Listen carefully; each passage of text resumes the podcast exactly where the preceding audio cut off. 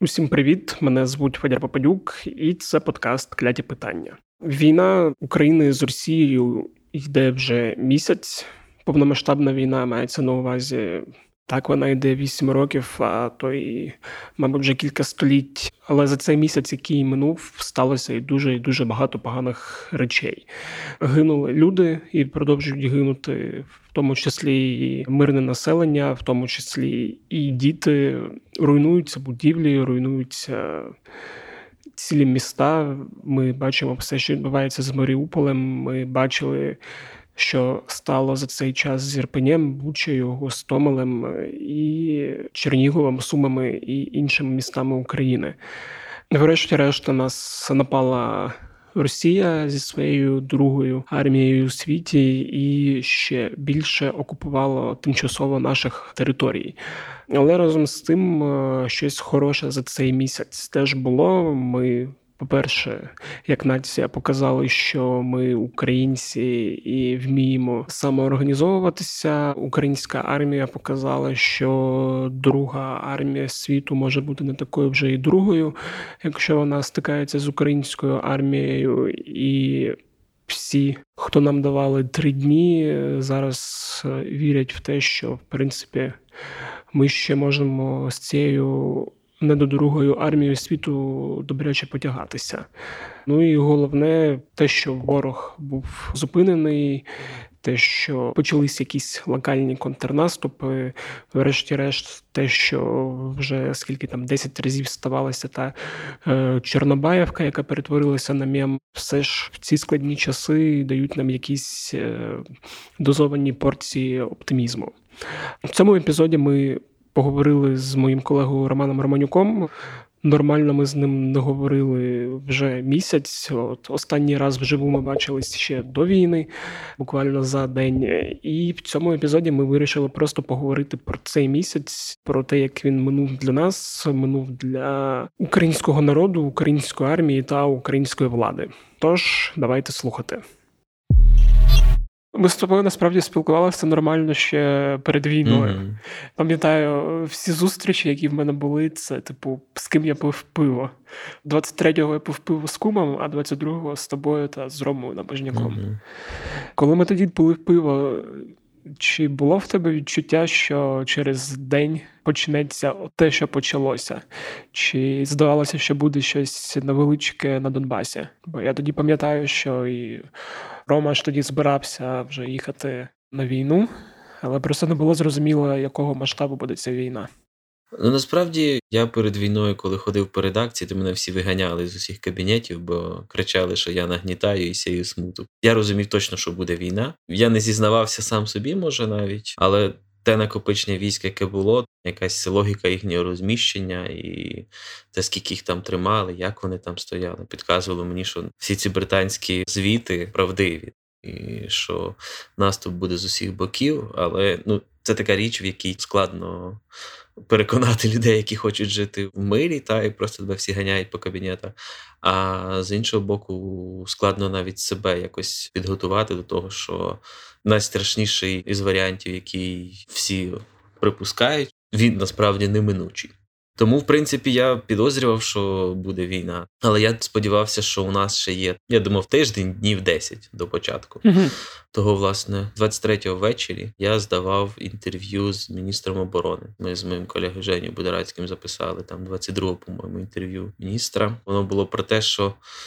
У русських нема сил, щоб нас захопити. Назва в нього була е, Київ, другий Єрусалим. Да, я пам'ятаю. Що, типу, Путіну бомбардувати Київ? Я просипався о п'ятій ранку, заходжу на УП, дивлюсь, Путін почав війну і поряд інтерв'ю Резнікова. Та, власне, 23-го я його здав, і я думав, що тиждень, принаймні, у нас ще є. І ми домовилися з колегою, що ми о 5 ранку виїжджаємо з Києва і їдемо в нашу умовно підпільну редакцію в одному з західних регіонів. Їхати далеко, в нього вечірня зміна на шосту. Я кажу: ну також, щоб нам на шосту встигнути, треба хоча б годині о п'ятій ранку виїхати. Давай по тебе о п'ятій заїду. Я заїхав по нього о п'ятій.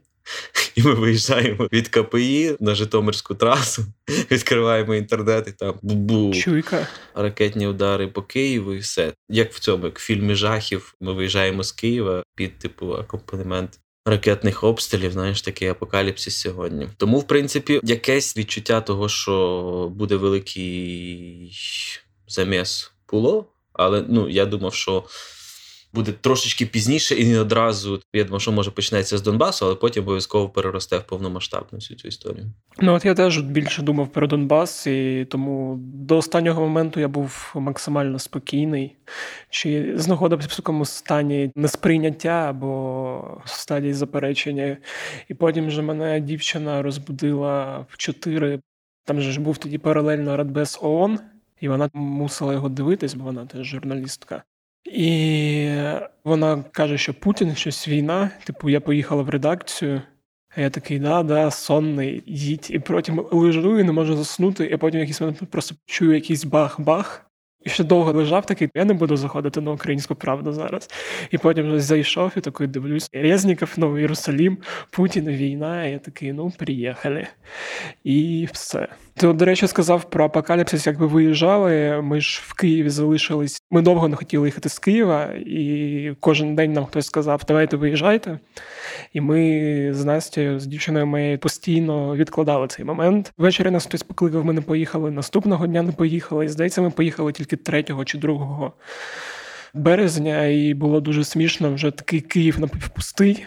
Машини їдуть швидко, і ми десь на виїзді з Києва просто їдемо всюди їжі, блокпости, і просто в якийсь момент нас підрізає поліцейська машина, і ми в неї врізаємось. Виходить цей поліцейський, дивиться на вм'ятину, дивиться на нас, махає рукою і сідає, їде далі. І потім, от поки до Львову доїхали, у нас заклинуло двері, там маленька машинка, я не міг вилезти з пасажирського сидіння і вилазив через водійське. І да, я теж був таке відчуття, що кінець світу. В принципі, зараз от за місяць я вже трошки акліматизувався, і я відчув того, що війна стала такою збуденністю, і мене це трошки лякає. Тебе немає відчуття, що типу, це стало вже чимось звичним? Не знаю, на щастя чи на жаль, але немає. Я не можу звикнути до цього. Я зараз повернувся якби в відділ новин, поки зараз там писати щось нема. Поки політичне життя на паузі, так? Так, поки нема що писати. Е, це я займаюся новинами і цілодобово цей потік якогось такого просто невимовного жаху, який відбувається кругом. Тобто, я не знаю. Я сподіваюся, що я ніколи не звикну до цього, і що це ніколи не стане нормою. І що ніхто в світі не звикне до цього. Я не бачу, як може вижити цивілізація, якщо вона звикне до того, як бомбардують дитячі будинки, як скидають бомби на театр, де ховаються мирні люди, і якісь подібні речі. Я не звик і не збираюся. Ні, я більше про те, що на початку був такий досить великий шок, що ти навіть не міг просто уявити, що таке можливо. І що У мене в цьому плані трохи інша історія, того що я от тиждень перед війною пережив гірше, ніж початок власне самої війни. У мене панічні атаки були щовечора, що от Путін нападе. А потім, коли він напав, вони минули. Mm-hmm. Тому що це перестало бути чимось невизначеним, стало чимось конкретним. Тому якби ця паніка вона була у мене перед тим, коли все почалось, то все якось стало трохи навпаки спокійніше. Ну от Для мене все ж таки є це страшне відчуття. Ну я маю на увазі, що ця реальність, яка ми зараз живемо, ти в ній можеш вже якось жити з відчуттям певного жаху, що все, що відбувається, відбувається, але при цьому ти там можеш робити якісь повсякденні речі, їсти, говорити з людьми, там інколи сміятись, книжки читати паралельно працюючи. Бо от мені зараз трошки хочеться повернутися в стан першого тижня, коли просто голова гуділа, був шок, ти постійно плакав, читаючи новини. І через те, що ти так місяць в такому режимі живеш, я просто розумію, що там якось мозок не може постійно бути в цьому стані, він все одно якось адаптується, і це з одного боку добре, а з іншого погано. От в мене просто те, що трошки адаптувався до цього стану, воно якось лякає, бо хочеться от. Емоційно навпаки повернутися на початок війни, коли ти ходив такий просто шаленими очима на все дивився. Бо зараз ну, трошки все одно воно якось опустило. Це природня реакція організму, він не може постійно Ну, я це теж так розумію, да. стресувати. Інакше Ти просто вийдеш зі стану як ну, фізіологічний механізм. Це типу система стримування противаг, і це нормально. Тобто в цьому немає нічого поганого. Це навпаки забезпечило нам як виду існування впродовж тисячоліть. Так? У мене інша природа цього заспокоєння, скажімо так. Я приблизно уявляв, в що це може вилитись. Я маю хобі таке. Я загалом досить непогано розбираюся в тому, як росіяни воювали в усіх попередніх війнах. Ось особливо Перша світова війна, Друга світова війна і сталінізм, особливо цей період. Тому для мене, ну от е, те, що вони роблять з Маріуполем або з Харковим, в тому плані, що я. Припускав, що таке можливо. Коли перед війною я говорив з людьми, що от вони будуть брати міста, вони казали, ну що ти приказ, що вони будуть Маріуполь будуть бомбардувати. Казав, да, будуть бомбардувати. Це ж русські. Можуть мінятися правителі, можуть з'являтися чи зникати інтернет, чи ВКонтактіки і Фейсбучики. Але русський імператор, якби він не може бути інакший, ніж він був завжди, незалежно від його політичної орієнтації там чи якоїсь релігійної приналежності. Так само і русські генерали, вони всі русські генерали. Вони коридор традиції, і вони завжди воюють однаково. Ну там плюс-мінус різною зброєю, але принципи е, ставлення до своїх солдатів, принципи ставлення до місцевого населення, принципи ставлення до солдатів противника, вони завжди однакові. Тобто, і в принципі, як казав Арістович, руська армія не большая, а длінна. Більшість воїн вони вигравали якраз е, оцею нескончаємістю своєю. Тому для мене їхня ця якась звиродніла сутність, ця якась готовність защитників руського міра убивати русські города. Для мене, якби вона цілком очікувано, скажімо так. Неочікувано навпаки для мене було. Наскільки сміливий український народ, і наскільки він український, і наскільки антиросійським може бути таке російське мовне і російсько орієнтоване раніше місто, як Харків, наприклад, чи і Маріуполь навіть. І Маріуполь. Тому мені оце стан жаху, про який ти кажеш, в який ти хочеш повернутися. Мені здається, що даремне бажання це от провина вижившого. Так? Угу, От в мене, типу, да, я трошки ловив себе. Це треба гнати, тому що всі, з ким я спілкуюся, з тих, хто безпосередньо там на лінії фронту або займається безпечним, або ще чимось, вони кажуть, що нормальний стан справ і нормальне функціонування тилу теж критично важливе. Бо як ми з тобою займаємося якоюсь інформаційною роботою, то це зараз е, по суті один із фронтів. Ну він дуже важливий. Я себе так теж заспокоював. Тут питання не заспокоєння особистого, тут питання загальної важливості того, що що відбувається. Тому що не знаю, мені там дзвонять мої друзі, які стоять там на Донбасі, ще десь. Ну, в них там немає інтернету, мовно вони дзвонять, мене питають, які новини, що відбувається, mm. ще ж. Або дзвонять люди, пишуть, напишіть про це, тому що от в нас тут таке. І ми пишемо про це, і ці проблеми починають вирішуватися. Про них стає реально просто відомо. То що в країні відбувається хаос за великим рахунком. Тобто всі про всіх забули, і наша задача всім про всіх нагадувати і кричати на весь світ про якісь жахи, де відбуваються. Тому це дуже важлива штука. Перший день війни, коли був, було відчуття таке, що може доведеться їхати з країни, чи ще щось таке. А в якийсь момент, наступний день чи ближче до вечора, стало зрозуміло, що українська армія досить добре дає руським по зубах. І перший шок, коли тобі здавалося, що все. Ти потім почав розуміти, що в принципі може і на все, може ще ну, типу, що ми можемо в цій війні перемогти. Як воно в тебе це відчуття проходило? Чи було? У мене зникло відчуття якогось певного відчаю, але відчуття тотальної загрози існування України у мене нікуди не зникло. Ні разу і не зникало, і зараз, може, воно навіть ще більш посилилось, ніж було на початку. У мене зник відчай, але чисто раціональний страх за існування країни у мене зараз може навіть вищий, ніж був на початку. Чого? Тому що початкова оця операція русських, яку вони почали проводити 24 лютого, ми дали їм по зубах тому що вони збиралися грати в одну гру, а ми в іншу. І вони прийшли, умовно кажучи, з ключками для гольфу грати в крокет або в американський футбол. Ясно, що ми їм дали тягла, знищили купу десанту, розбили купу техніки, літаків і всього іншого. Але це того, що вони просто прийшли грати в іншу гру. Вони самі себе переконали, що вони будуть грати в гольф, і прийшли на якусь дворову драку. Ясно, що їм дали тягла. Але Тепер ситуація ще гірша, тому що вони вже знають, до чого їм треба готуватися. Вони збирають інші резерви, вони комплектують інакше свої ударні групи, вони концентрують війська на критичних для себе напрямках. І коли вони наступний раз підуть в атаку, це може бути зовсім інша атака, ніж була та, яка була першою. Так, вони втратили там якісь 15 тисяч людей, купу техніки, але це ж русські, їм, в принципі, плівать, скільки вони там втратили. Це ми рахуємо кожного, а їм, в принципі, баби що наражають. І тому, якби ця майбутня атака майбутня ескалація мене може навіть трошки більше лякає, ніж попередня.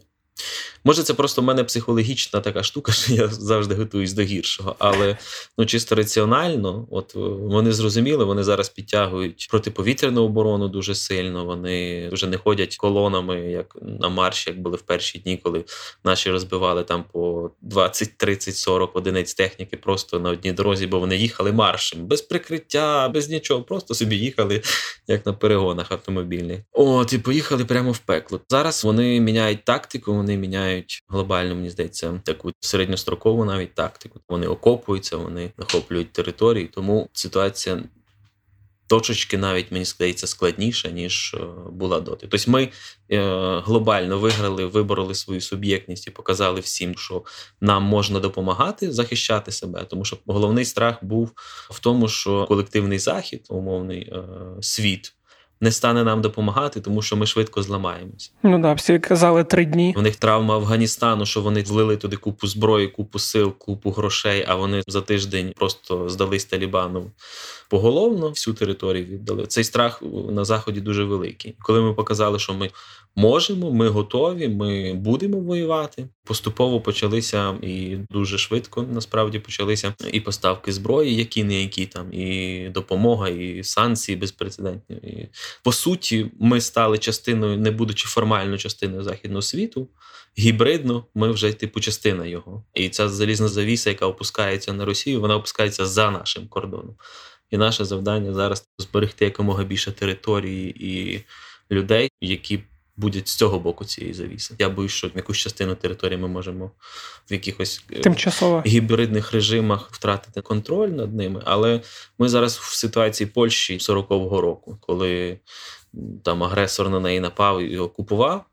Але весь вільний світ сказав, що так не буде.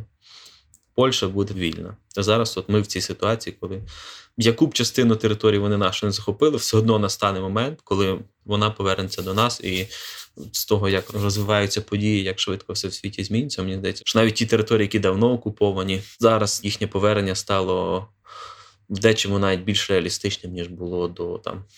Кінця лютого. Угу. А, Ну я до речі про це теж думав. І коли крутив в голові навіть там ситуації з тією ж Німеччиною, які знадобилося скільки більше 40 років для того, щоб об'єднатися, і зрозумів, що тимчасово окуповані території вони все одно будуть повернуті, зважаючи на те, що після цього нападу, який вже став таким максимально відкритим, у людей з'явилося відчуття того, що вже є точна мета за що боротися, і що повертати, що не знаю, чи коректно чи некоректно такі порівняння робити, що от українці стали такими євреями 21-го століття, столітті, коли тобі треба повернути свій е, Єрусалім.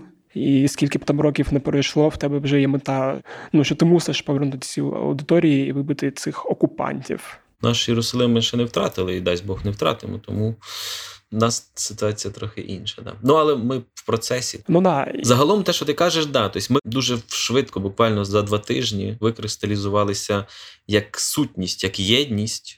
При тому не менш важливо те, що всередині країни, тобто загалом там 2014 року воно більш-менш було зрозуміло вже е, ментальні кордони нашої країни. Але ми використовувалися як єдність в очах всього світу. Вони вже бачать, що є тут окремий суб'єкт, окремий гравець. Поки що треба допомогти йому захиститися від е, лютейшого агресора. Але глобально вже всі знають, хто ми, що ми йдемо, і за що ми боремося, і що вся ця війна ну, не через те, що нам щось треба, через територію чи ще щось. Ми тут просто б'ємося за те, щоб розділяти з ними їхні західні цінності. Ми за них тут б'ємося, за цінності. І якщо це правда ціннісні союзи, і ЄС, і НАТО, і тому інші майданчики, то якби вони мусять вступитися за людей, які вмирають за їхні цінності. Ну да, і от стало точно зрозуміло, що українець і Україна це про свободу дійсно і про певний супротив. Навіть мені зараз ці порівняння подобаються в перші дні війни, коли всі намагалися, типу, русські, давайте виходіть на протести. І ці відео, де українець один голими руками танк зупиняє, а на іншому дощ показує, як біжить один поліцейський, цей розгвардієць, а від нього толпа протестуючих кудись лахає. Це дуже точна ілюстрація насправді того, що відбувається там і тут. Але мені здається, що без їхньої консолідації, їхнього протесту ми. Тобто, незалежність е, у 91-му році, ти ж пам'ятаєш, ми з тобою робили про це детальні тексти подкаст, і, да. і подкаст ну, відкрився коридор можливості, тому що руски були зайняті своїми внутрішніми розпрями. Зараз мені здається, що це був би найлегший варіант, коли руски займуться своїм диктатором, який загнав їх назад в сталінізм в чистої води, і вони щось спробують з ним зробити. Поки вони будуть це робити, ми зможемо розібратися з е, своїми внутрішніми проблемами і з зовнішніми окупантами, вигнавши їх назад з наших територій. Тому це бажаний варіант. Мені здається, що він неминучий. Тобто, або вони скотяться в чистий сталінізм, в табори, знову в масові репресії, в велику імміграцію тих, хто встигне виїхати. Там тисячі, якщо не сотні тисяч внутрішніх своїх російських смертей від своєї каральної системи.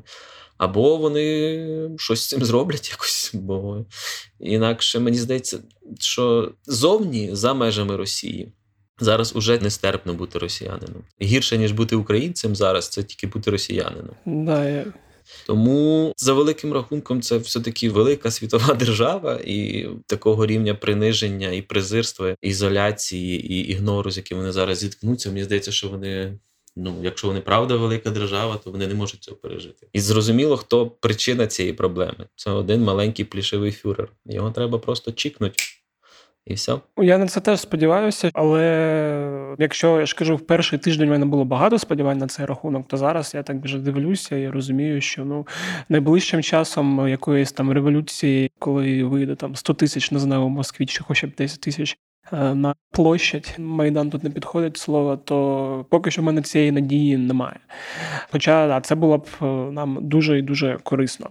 А ще запитання: от ти казав про Польщу, про те, що Україна це така, як Польща в 39-40 році. А в тебе є відчуття, що цей напад взагалі Росії він трохи римується з тим, як Гітлер напав на Польщу в 39-му? Це по суті калька, але це не калька на гітлерівський напад. Це калька на сталінський напад на Польщу або сталінський напад на Фінляндію, навіть швидше, більш точно. Мені не дуже подобається, коли Путіна порівнюють з Гітлером, бачачи в тому абсолютне зло. Для мене Путін це чисте відродження сталінізму. Він прямо от в цьому зверненні своєму ще до початку цієї війни. Коли розмірковував історії про... це... та, та, та, та. То це чисто такий маніфест повернення сталінізму. І сталінізм для мене не менше зло, ніж гітлеризм те, що Сталін переміг Гітлера в Другій світовій війні, дозволило Путіну зараз робити те, що він робить. Те, що в Другій світовій війні не був розбитий Сталін після того, як був розбитий Гітлер. Насправді, ця наша війна, і от війна нашого всього регіону, і те, що зараз робить Путін, це насправді продовження війни проти Сталіна. І мені здається, що цей колективний Сталін, який тримає насправді всю Росію в заручниках цієї своєї сталінської репресивної машини, Поки ми цього колективного Сталіна не поборемо і не зжнемо його назад в його могилу, угу. то весь світ не зможе жити спокійно і розвиватися спокійно. Угу. Мене мене просто типу не римувалося, бо я почав якраз читати книжку Мобілізована нація про те, як жили прості німці під час цієї Другої світової війни, і там саме на них робиться акцент. І там якраз певні речі були про те, що контратакували Сталінізм і гітлеризм вони ідентичні в методах своєї роботи з внутрішньою аудиторією.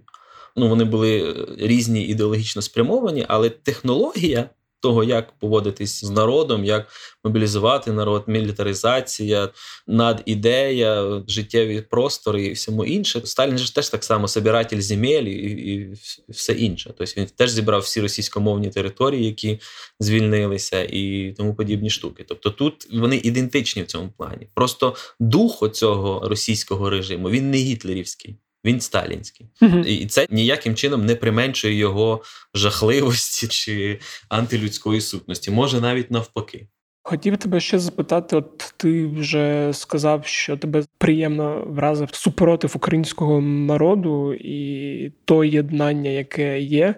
Мені здається, що це максимально от проукраїнськість, якої ми досягли за всі роки незалежності, мабуть, за всі історії ну, взагалі української державності, коли там і е, російськомовні Харків, Маріуполь, всі ці міста, про які Весь цей час в українському інформпросторі казали, що вони за Росію і так далі. Всі просто об'єдналися разом. Ти не думав, що так буде, чи ти не думав, що суспільство настільки буде взаємодіяти, як воно взаємодіє зараз на волонтерському фронті і на інших? Я вже якось не знаю в розмові з кимось із колег теж говорив. Ми про це думали, і я сформулював це для себе таким чином, що насправді зараз в Україні відбувається от наш остаточний майдан. І четвертий рік, і чотирнадцятий рік, по суті, за великим рахунком, якщо відкинути всі деталі, то і в четвертому, і в тринадцятому наші майдани були по суті проти Путіна. Угу тому що перший раз його ставленик мав стати президентом, другий раз його ставленик той самий мав розвернути країну і піти в обійми до Путіна. По суті, і тоді, і тоді ми робили ці майдани проти Путіна. І це от наша теперішня війна проти Росії, проти Путіна. Це в принципі остаточний майдан, коли ми маємо побороти цього засранця. І, врешті, е, це ж так би мовити, боротьба на, на виживання або він, або ми. І в цьому, по суті, криється вся різниця між тими силами, які наступають на нас, і нашими оборонцями. В чому різниця? В тому, що Путін воює проти України за допомогою своєї армії, але без по суті підтримки народу ніхто в Росії не готовий, ну крім тих військових, які вже на службі, та говорити в якихось соцопитуваннях бабки сумасшедші будуть, ми от проти України треба там всіх розбомбити. Та але по суті ніхто якоїсь діяльної підтримки самій армії державі не здійснює. Тобто він воює армією без держави. А в Україні обороняється не тільки армія, але й весь народ. Тобто, це по суті горизонтальне, те, що ми здобули під час майдану першого і другого, це здатність самоорганізовувати, здатність кинути все і почати волонтерити, йти в тероборони, в армію, добровольцями. От все, це, що ми здобули як нація, це і відрізняє нас від них. Тому що в них армія без народу, а в нас народ, який є частиною армії. Навіть ті, хто не в армії, вони частина армії. Вони все роблять для того, щоб протистояти цьому загарбнику. І це було якось після майдану, після війни на Донбасі. Ну це було в принципі, нормальна практика для України, волонтерський рух, який в 2014 році все вивозив, і оця якась взаємодія з армією, спецслужбами. Ну, тобто, це все було окей. Але не було моменту, коли можна було побачити і осягнути, наскільки глибоко цим просякнулося взагалі mm-hmm. суспільство, наскільки глибоко це бажання і ця готовність ну буквально пожертвувати життям і ну, метафорично відкласти все своє особисте і включитися в загальну справу. Наскільки далеко воно дійшло? Бо ну була якась там майданне ядро, мовно кажучи, та активна частина суспільства, і всі от думали, що це от вона. Але насправді от виявилося, що люди в якомусь Мелітополі, чи в Херсоні, чи в якомусь Бердянську, що вони готові откинути все і йти голими руками на танки зупиняти, виганяти якихось орків і тому подібні речі. І все це не заради пенсії російської чи паспорта з рублями, а заради того, щоб залишитися в межах цієї вільної країни, яку вони захищають. І це мені здається. Фундаментальна різниця між ними і нами, і за рахунок цього Дуже велика частина наших успіхів і героїзму вона от походить з цього, з нашої готовності самоорганізовуватись і включатися в загальну велику справу порятунку держави. Тобто я знав, що таке є, що якби ми отакі. Але коли ти бачиш наочно, коли вся країна отака, ну крім реалторів на Західній Україні, бо я думаю, для них буде окреме місце в пеклі. А так загалом вся країна на ногах, всі біжать, всі рвуться е, захищатися, да, черги в військомат. Тому Оце от те, що мене здивувало дуже. Може, ті ріелтори цей потім різницю відправляють на повернись живим, хто знає. В Київ засилали диверсійні групи, щоб вони там воювали, а на Західну Україну, щоб вони здавали життя. До речі, да, про волонтерство, що воно типу знаєш, як коронавірус. Ти спочатку думаєш, що захворіли всі і дуже швидко. Що навіть люди, від яких ти mm-hmm. не очікував, що вони можуть та вміють, і які самі від себе не очікували, просто в якийсь момент там вже намагаються дістати чи якийсь термобілизну, чи бронетранспортер. Це швидше вже знаєш навіть не вірус, а колективний імунітет до диктатури. Перша доза була в четвертому році, потім бустер в 13-14. І тепер ми вже з підготовленим цим е, колективним імунітетом вийшли ну, оборонятися проти е, нового вірусу. Гарна, до речі, метафора. А от пам'ятаєш, ми з тобою якось літом, здається, теж коли пиво пили. От я запам'ятав, що ми кудись з тобою йшли, чи по золотих воротах згадували, не буду називати прізвище цієї людини, яка у медійному плані робила не дуже гарні речі в умовах постмайданної України, і ти там говорив, що люди діляться на тих, що ворог для України чи не ворог для України, і що ці люди, які займаються поганими речами в моменті, вони в принципі можуть в критичний момент все одно стати корисними для України. І я зараз спостерігаю, що от багато людей, від яких ми не очікували, які там займали якусь проросійську позицію, там Вілкол, Добкін, не знаю, в принципі, не знаю, вони можуть в процесі ще кілька разів перевзуються, але сам факт того, що публічно посилати царьова слід за російським кораблем, або там цей Добкін, якого Мабуть, якийсь когнітивний дисонанс або екзистенційна криза, коли там все, що він вірив, просто в один момент рухнуло разом зі стінами його улюбленого міста. От що багато цих людей, яких ми вважали в принципі у процесі цієї внутрішньополітичної боротьби, і просто взагалі цього соціального бурління там ворогами, от в критичний момент виявилися не ворогами, а стали на сторону і обрали Україну. Зараз от я помічаю багато цих типу розмов. Будемо сратися після перемоги, але от як ти гадаєш, що ці люди, які зараз от обрали сторону України, вони і залишаться на ній, і чи мають вони після цього якийсь шанс там на друге прощіння? Бо от ми говоримо, наприклад, про культуру відміни, і ми багатьох відмінили, але чи є після цього зворотнє прийняття? Це дуже і просте, і складне питання одночасно. В цьому теж, між іншим, дуже класно видно українців. І видно те, як ми навчилися робити певні висновки все-таки з своєї дурацької історії, яку маємо там впродовж століть.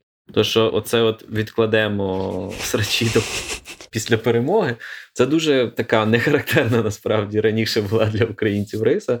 Тобто посратися треба завжди. Будь то не знаю, там гетьмани між собою не можуть поділити з ким їм бути, чи Петлюра з Скоропадським не можуть визначитись, хто буде головним.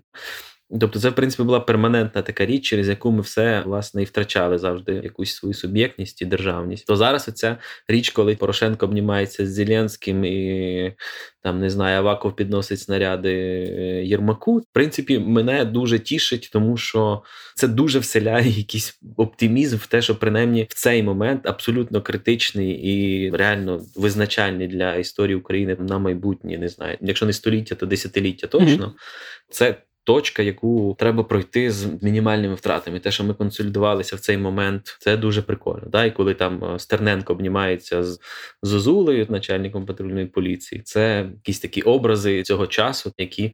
Мені здається, дуже точно його характеризують, що насправді от всі все відклали і забули про всі попередні чвари. Але мені здається, що є люди, яких не можна прощати. Ми не можемо собі дозволити їх прощати. Тобто, це не по-християнськи, звичайно, але є речі, які ну, люди, які там десятиліттями кликали сюди Росію, які були агентами її впливу, які одурманювали народ. Дуже багато з наших. Ну, я не хотів би називати їх колегами, людей, які працювали в масових засобах дезінформації. Мені здається, що вони мусять бути виключені і пройти якийсь певний період, те, що називається відстою, да? Mm-hmm. постояти як кораблі на приколі, просто щоб е, не знаю, щоб ми від них відпочили, і якось щоб країна змогла сама себе якось врегулювати. І тоді, можливо, для них знайдеться місце в тій новій реальності, за яку ми зараз боремося. Тому що просто сказати, пробачте, я я була не права, і ми, типу, маємо забути через це всю роботу на рашку, яка велась там роками і десятиліттями. Я думаю, що це так не працює. В принципі, да, згоден. Це як в е, амністіях під час якихось власне воєнних історій. Тобто є люди, які були колаборантами або які були якимись рядовими учасниками якихось умовних народних міліцій, і їх амністують загальна амністія. Але є люди, які здійснили важкі злочини і злочини проти людяності, і їх треба наказати. Тому що просто є речі, за які треба. Нести відповідальність незалежно від того, що відбувається в світі, згоден, бо є в принципі різні ситуації. Хтось просто був корисним ідіотом, а хтось цілеспрямовано працював на ворога. А таке ще питання: якщо про владу говорити, ще в контексті того, що наш останній епізод, який ми записували перед новим роком, був такий про бронзовіння Зеленського, про Трухіна, про ці такі внутрішньополітичні речі, то от зараз ми помітили і про що всі говорять, що от там Зеленський і влада, і всі посадовці в критично важливий момент не втекли, не розповзлися, навпаки, консолідувалися і роблять там хороші речі. От як тобі зі сторони здається, наскільки це так, і як тобі те, що зараз відбувається в управлінні державою? Ну зараз все трошечки помінялося не можна сказати, що це управління державного, це от такий типу військовий кризовий менеджмент, uh-huh. з яким влада намагається якось справитись. Абсолютно божественна комунікація Зеленського зі світом і з е, українцями. Правда, дуже хороша. Ну от була виборча кампанія Зеленської, там було все на височайшому уровні, коли от він обирався президентом. Потім були якісь, ну не знаю, наче люди, які робили ту компанію, десь заснули і проснулися. Не знаєш, місто заснуло, прокинулась мафія, і ця мафія робила якісь чорті що. І тепер в критичний момент знову той Зеленський повернувся, такий, який надихає, який по суті став символом боротьби не тільки всередині країни, а може навіть не стільки всередині країни, як в комунікації з зовнішнім світом, який може собі дозволити на засіданні Євроради чи хвостити цього бідного Орбана, прийти в парламент Ізраїлю чи Німеччини, розказувати їм, що ребята, ну майте совість, скільки можна. І тут дуже прикольна штука це те, як Зеленський от, е, напряму працює не з політиками західними, mm. а з їхніми виборцями. Всі ці виступи на площах, які збирають там сотні тисяч людей, всі ці інтерв'юхи воодушевлені в західних е, медіа. Тобто він використовує свою популярність, яку от набуває за рахунок такої своєї якоїсь не знаю, незламної чи що позиції, мабуть, можна таке слово вжити. Ну, це з якоїсь своєї сміливості і куражу, які дають йому шанс протистояти росіянам. Він їх використовує для зміни суспільної думки в країнах, де критична ситуація, які не хочуть нам допомагати. І він не міняє думку політиків, а міняє думку суспільств щоб вони відповідно впливали на політиків, і якщо що, обирали навіть інших політиків, якщо ці не встигають за зміною суспільних запитів. Це дуже велика місія насправді, і там ще буквально. Шість тижнів тому уявити, що український президент зможе взятися за таку роль і покласти перед собою таку місію, це було б якоюсь фантастикою, чимось невообразимим. Але Сміт дуже швидко Змінився буквально отак в один день. Ну, за один день, по суті, Путін, ну за перші, думаю, три дні спалив повністю все, що будувалося останніх 30 років з 91-го року. Вся відкритість, вся залученість світу один в один, та глобалізація, яка от на пострадянському просторі теж розквітла. Вся оця взаємопроникність культур і якихось політичних і економічних ланцюжків в один момент просто так. Хух, відрубалися. Е, така гільотина історії. І все. Тепер знову росіяни вже живуть в Радянському Союзі, такому про тому, що не 80-х років, не 70-х, це якийсь кінець 50-х поки що, але вони рухаються Назад. не вперед, не до відлиги і перебудови, а навпаки, в зворотньому напрямку до сталінізму. От і тому в цей момент оця така комунікація Зеленського, який намагається трансформувати уявлення світу про Україну і вписати її в світову історію в західну, зробити її частиною західної культури історії. От конкретно зараз в цей момент це ну насправді дуже важлива штука. Якщо дай Бог йому вдасться, ми всіляко намагаємося йому в цьому сприяти, тому що це питання про цивілізаційне наше виживання. uh Тому це мене дуже е, тішить. Що стосується якихось управлінських рішень влади, то зараз дуже складно сказати, тому що незрозуміло, яка частина економіки працює які наші втрати, як це все компенсувати, і що куди їде, що куди не їде, як ланцюжки постачання. Все настільки швидко рухнуло, що я зараз чесно поняття не маю, що має бути ефективним, е, які рішення мають бути прийняті. Але я дивлюся на економістів. В принципі, ніхто не кричить, що якась зрада чи катастрофа. В принципі, всі теж намагаються включатися і допомагати, приймати якісь рішення, налагоджувати якісь нові ланцюжки поставок. Думаю, що Поки що нічого критичного там такого для виживання країни не відбулося. Єдине, що от після війни, коли ми переможемо, дуже цікаво буде наша позиція, хто хто ми тоді будемо. Але ми от можемо, звичайно, зіткнутися з проблемою того, що у нас буде президент з підтримкою в 80-90% mm і вірою власну непогрішимість. І це знову даватиме нам великі шанси на швидку трансформацію, якийсь типу вибуховий розвиток.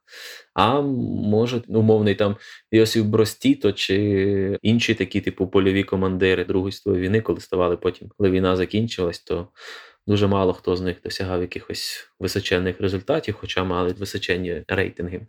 Тому поки що треба виграти. І на цьому етапі те, як відбуваються там якісь державні. Процеси ну відбуваються як можуть, і загалом це окей. Угу. Да, ну я з того, що я слухав там інших, що головне, що ну нічого не розповзлося, як там говорять, Вся ця машина працює там більш-менш без збоїв. Хоча там інколи навіть когось викрадають, а іноді там десь з'являються колаборанти, навіть на всіх цих рівнях міських обласних центрів управління. Якось воно там все функціонує і доволі, наче непогано.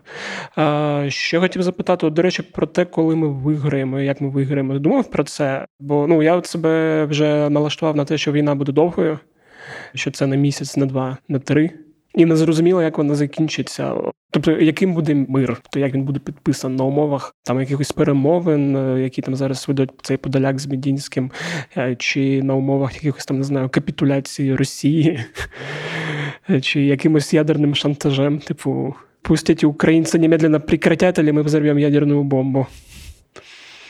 Чесно, ну цього ніхто не знає і ніхто не може припустити зараз навіть, тому що надто багато невідомих у цьому невеликому рівнянні. Тобто, по суті, є дві-три сторони конфлікту: весь світ, Україна і Росія. В принципі, все. Якби основні складники цього рівняння е, відомі. Але вони оплетені складними формулами якихось невідомих, нез'ясованих змінних і якихось арифметичних дій, що знайти рішення зараз не випадає можливим. В математиці є таке поняття в алгебрі uh скорочення, коли велика кількість дробів однакових, то їх приводять до спільного знаменника і скорочують, скорочують, скорочують, скорочують, скорочують. В кінці виходить якесь просте рівняння. Але поки що ми дуже далеко від цього місця, тому що Обидві сторони, і Україна і Росія, вірять поки що в свій військовий потенціал, свою можливість воєнно якось е, поправити свої позиції, укріпити. Тобто Україна вірить в контрнаступи і звільнення території. Відповідно, потім виходить зміна у нас е, переговорної позиції. Росіяни вірять в те, що вони зараз перегрупуються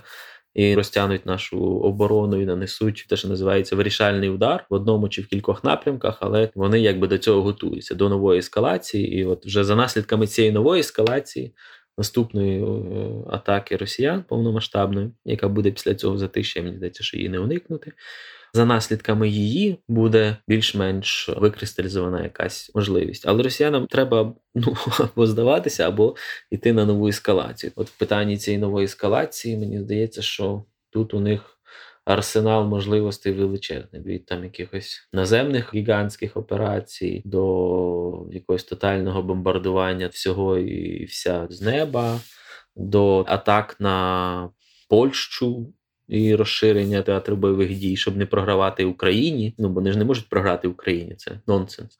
Їм треба розширити цей конфлікт до рівня якогось там глобального, і тоді в ньому можна буде там якісь вийти компроміси, але це будуть компроміси там, мовно, з НАТО, з Америкою, з Вашингтоном, з ким завгодно, але не з Києвом. Ну бо інакше всередині вони не зможуть продати це. Ну як вони продадуть, що Київ надавав нам люлей, і ми пішли з ним на угоди. Це не корелюється з запитами і з тим рівнем істерії, які вони розігнали всередині країни. Це може по суті розірвати їх зсередини. Тобто вони, в принципі, вже так і говорять там що мова йде про саме існування Росії як держави.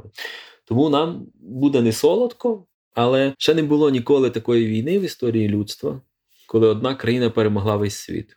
А ми зараз ми і є весь світ, тому що весь світ так чи інакше з нами.